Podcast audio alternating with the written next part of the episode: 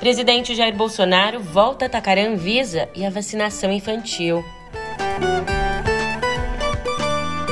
E o Brasil registra a primeira morte causada pela variante Ômicron. Por fim, mas não menos importante, um ano após o ataque, Biden culpa Trump pela invasão ao Capitólio.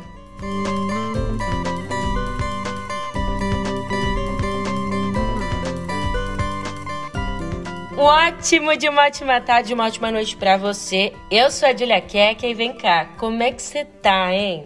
É o primeiro sextou do ano. Só que esse sextou aqui tá um tanto quanto agitado, com ataques à Anvisa e à vacinação infantil. Agora eu te conto isso e muito mais no pé do ouvido.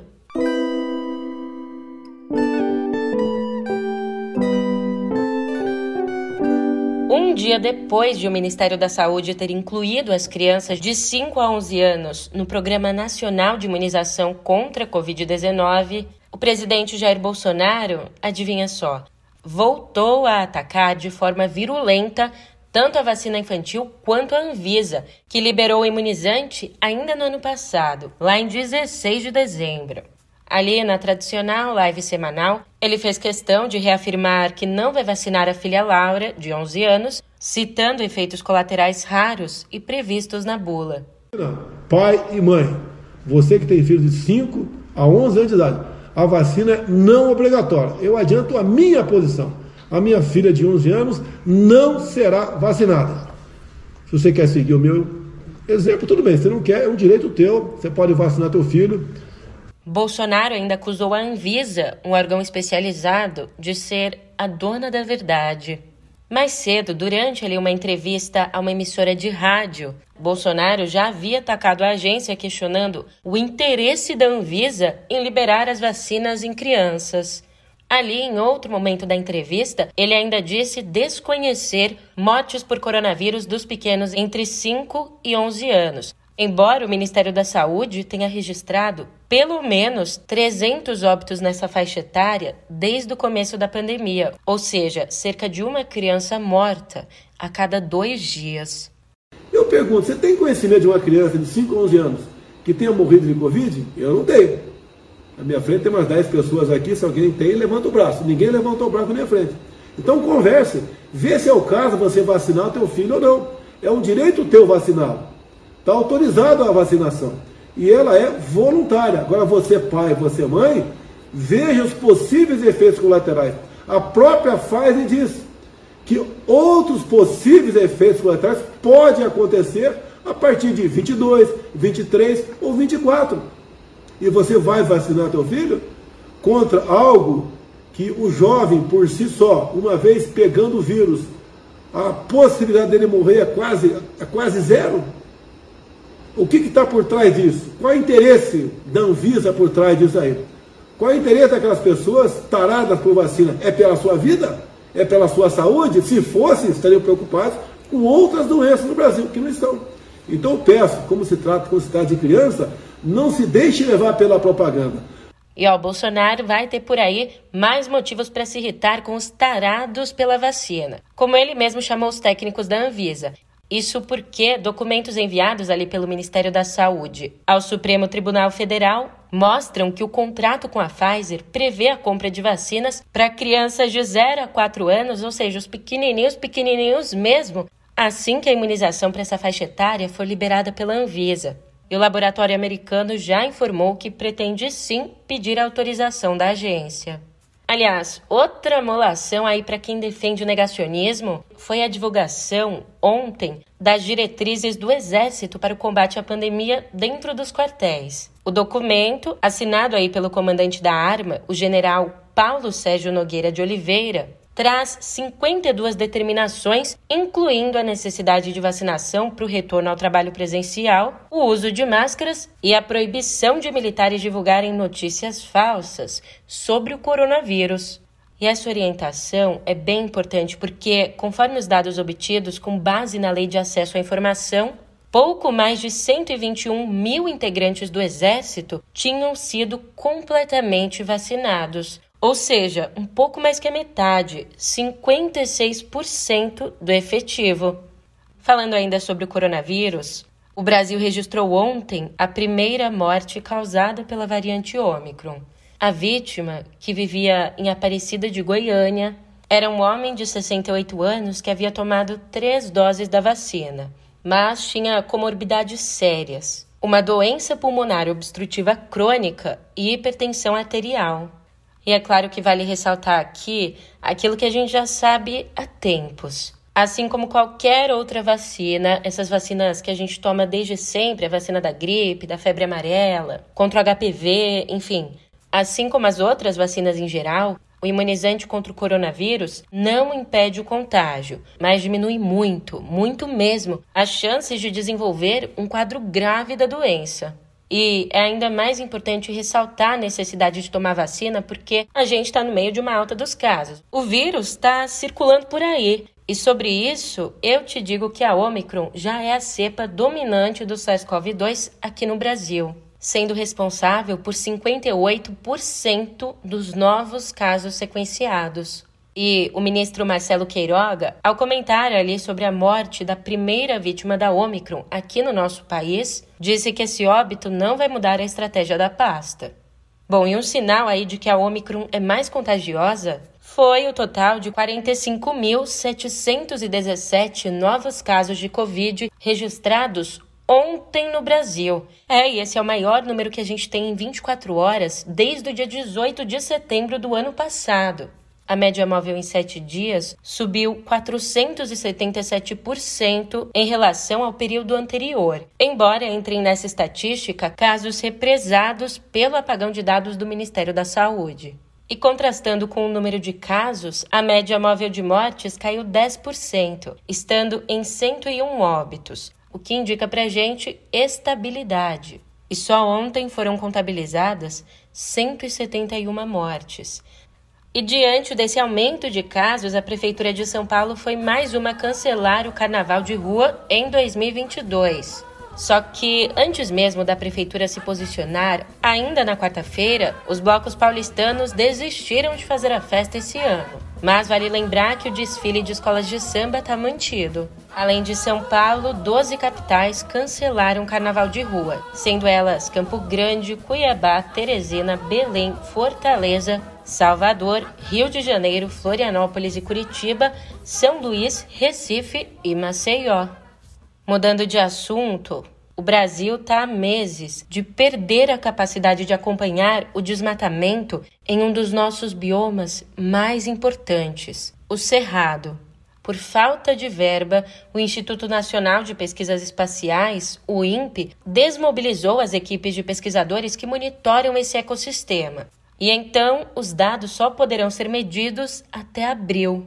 Daí em diante, o país vai ficar às cegas em relação à floresta invertida. E o pior, não é algo que aconteceu do dia para a noite. Lá no mês de setembro, o INPE já havia alertado que os recursos para esse monitoramento estavam acabando.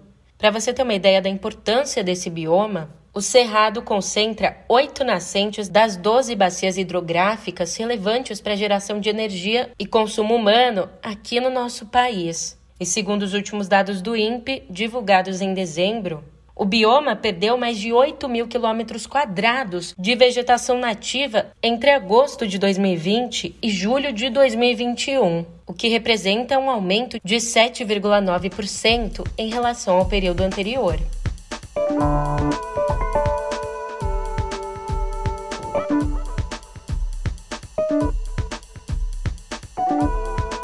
Meu amigo, aqui na nossa editoria de política, eu te conto que a avaliação do presidente Jair Bolsonaro, tanto para o bem quanto para o mal, tem se mantido estável. Isso é o que aponta a pesquisa divulgada ontem pelo Poder Data. Para 57% dos entrevistados, o trabalho do presidente é ruim ou péssimo. Lembrando que esse é o mesmo número da pesquisa anterior. Enquanto aí a avaliação ótimo e bom foi de 23% para 24%, dentro da margem de erro. A rejeição a Bolsonaro é majoritária em todos os cortes da pesquisa. mas fica abaixo de 50% na região sul, onde alcança 43%, e também na região norte, com o percentual de 48%. O levantamento indica ainda que o desempenho do governo é reprovado por 61% e aprovado por 31%, com variações também dentro da margem de erro. Abre aspas. Não haverá retomada do crescimento sem um aperfeiçoamento das instituições. Escutou bem? Essa foi uma das bases do artigo do ex-presidente do Banco Central, Afonso Celso Pastore. O conselheiro econômico de Sérgio Moro, no último artigo da série da Folha, que trouxe à tona a visão dos presidenciáveis sobre a economia. No artigo, Pastore criticou tanto a política de confronto de Bolsonaro quanto o que ele chamou de capitalismo de compadrio dos governos petistas. Assim como os articulistas que escreveram antes, ele defendeu a redução das desigualdades e também os investimentos em educação e sustentabilidade. Mas a gente tem aqui uma diferença. Pastore foi o primeiro a apresentar propostas específicas.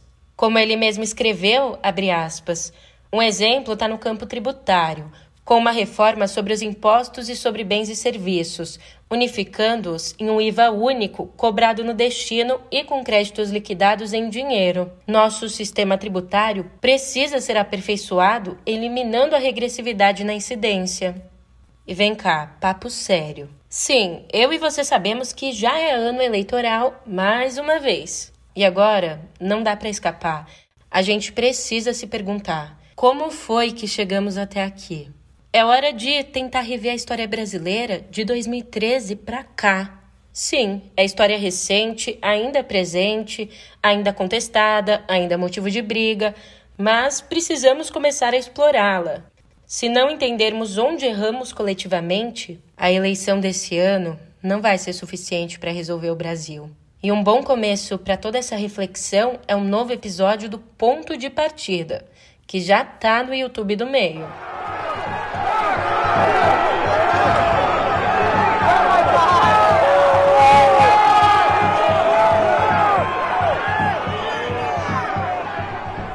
Mentiroso, perdedor e ameaça contínua à democracia. Esses foram alguns dos adjetivos usados pelo presidente dos Estados Unidos, Joe Biden, para falar da responsabilidade de Donald Trump pelo ataque de uma multidão ao prédio do Congresso. Ataque esse que completou um ano ontem.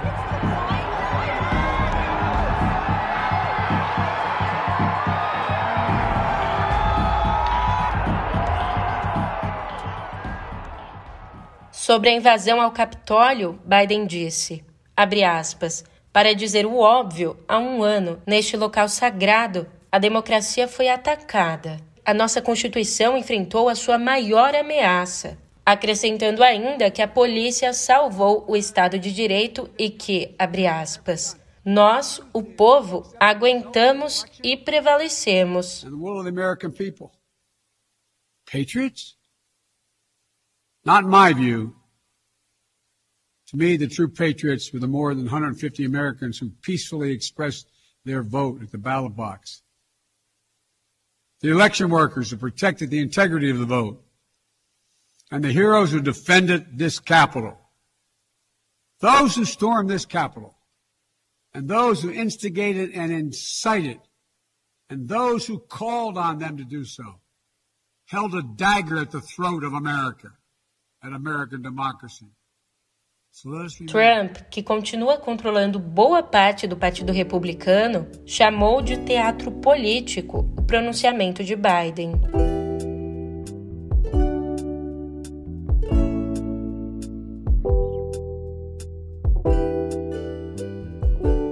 Ali no comecinho dos anos 70, uma geração de jovens cineastas virou ao avesso a forma de se fazer cinema nos Estados Unidos. Entre esses cineastas, apenas Francis Ford Coppola, Steven Spielberg e Martin Scorsese. E um dos expoentes desse grupo, Peter Bogdanovich, morreu na madrugada de ontem, aos 82 anos. Ele tinha só 31 anos quando lançou, em 1971, a obra-prima dele, o emblemático A Última Sessão de Cinema, filme que lhe valeu, inclusive, a indicação ao Oscar de melhor direção.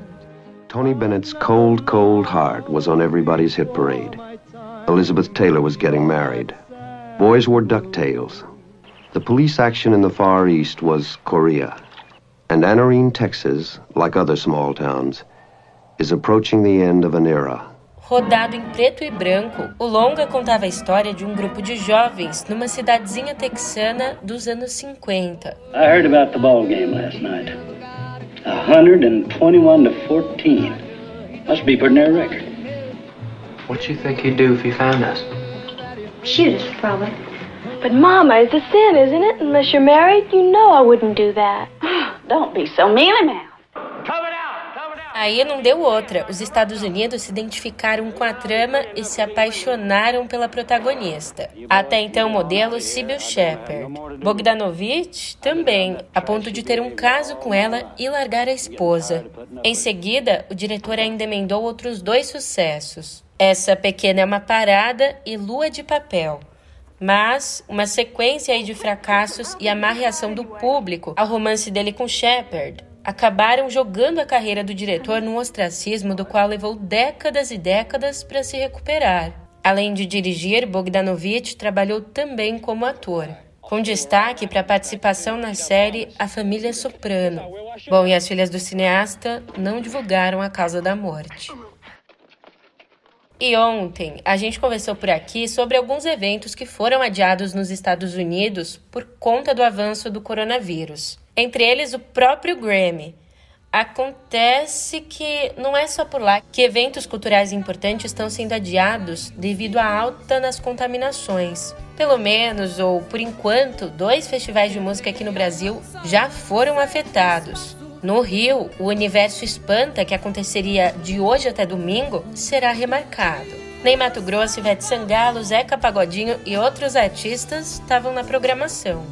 E o que me importa é não estar vencido. Minha vida, meus mortos, meus caminhos tortos. Meu sangue latindo.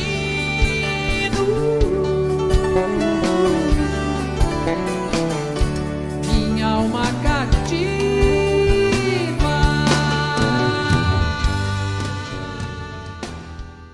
Já quem tava aí contando os dias para ouvir os acordes de Toquinho, a voz de Nick The Here e as batidas de MC Vessa ali na 10ª edição do Floripa Jazz Festival vai ter que gastar mais tempo contando os dias. Numa folha qualquer eu desenho um sol amarelo, e com 5 ou 6 retas é fácil fazer um castelo. Com o lápis em torno da mão e me dou uma luva, e se faço chover com 2 riscos tem um guarda-chuva. Se um pinguinho de tinta cai num pedacinho. Isso porque a produção cancelou os shows que aconteceriam nos dias 14, 15 e 16 desse mês. E então vai reagendá-los quando as condições sanitárias permitirem. O coronavírus conseguiu aí voltar com tudo mesmo sem ter ido embora, né? Não sei pra você, mas a sensação aqui pra mim é que saiu a 2ª temporada da ficção científica que a gente tá vivendo desde março de 2020. E falando nesses casos em que a vida imita a arte imita a vida, vou te dizer, parece a trama de um livro policial. Mas é verdade. Olha, durante pelo menos 5 anos, o italiano Filippo Bernardini, que trabalhava na prestigiada editora americana Simon Schuster, usou mais de 40 e-mails e domínios fraudulentos para enganar escritores, empresários, editores, a fim aí de obter manuscritos ainda não publicados. A canadense Margaret Atwood, autora do célebre Conto da Aia, foi uma das pessoas a cair no conto do editor. Que trocadilho mais infame, né? E então, nessa quarta-feira, Bernardini acabou preso pelo FBI. E o que deixou a polícia ainda mais intrigada foi o fato de Bernardini não publicar nenhum dos textos originais, aos quais ele teve acesso aí através das fraudes. Portanto, as investigações apontam que o italiano tinha o objetivo de obter informações para fechar acordos de filmes e programas antes de outros profissionais desse ramo televisivo. E imagina só, o esquema dele era tão complexo que as autoridades achavam se tratar de uma quadrilha.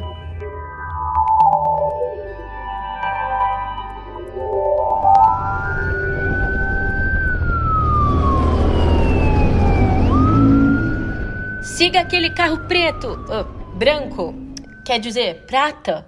É, se depender da BMW, a vida dos personagens de filmes policiais vai ficar muito mais complicada. A montadora alemã apresentou na Consumer Electronics Show 2022 uma nova tecnologia que permite mudar a cor do veículo com o apertar de um botão. Pois é, bem-vindo ao mundo moderno. Esse efeito é obtido aí graças a um envoltório adaptado aos contornos do BMW X. E no futuro deve estar presente em todos os veículos da empresa. O objetivo é permitir uma personalização mais detalhada do exterior e até do interior dos carros. Mas vamos combinar aqui que nem só de carros camaleão vive a CES. A palavra de ordem da vez parece mais um palavrão. É, a palavra é interoperabilidade. Sabe o que é isso? Não tô xingando sua mãe, não. Essa palavra define a capacidade de diversos componentes, inclusive de diferentes fabricantes, atuarem em conjunto dentro de um sistema. No caso, uma casa inteligente de fato. Produtos como lâmpadas com câmeras, sistemas de alarmes, cortinas de abertura automática de acordo com a luminosidade e, claro, os cada vez mais populares robôs que aspiram pó e passam pano. Sem piadinhas, por favor. Bom, todos esses produtos vão conversar entre si para tornar mais eficiente o funcionamento doméstico. E uma notícia para você, fã de delivery. Depois de 5 anos de funcionamento, o Uber Eats vai acabar. É, o serviço de entrega de restaurantes dura só até o dia 7 de março. E os parceiros devem ser comunicados formalmente na próxima semana.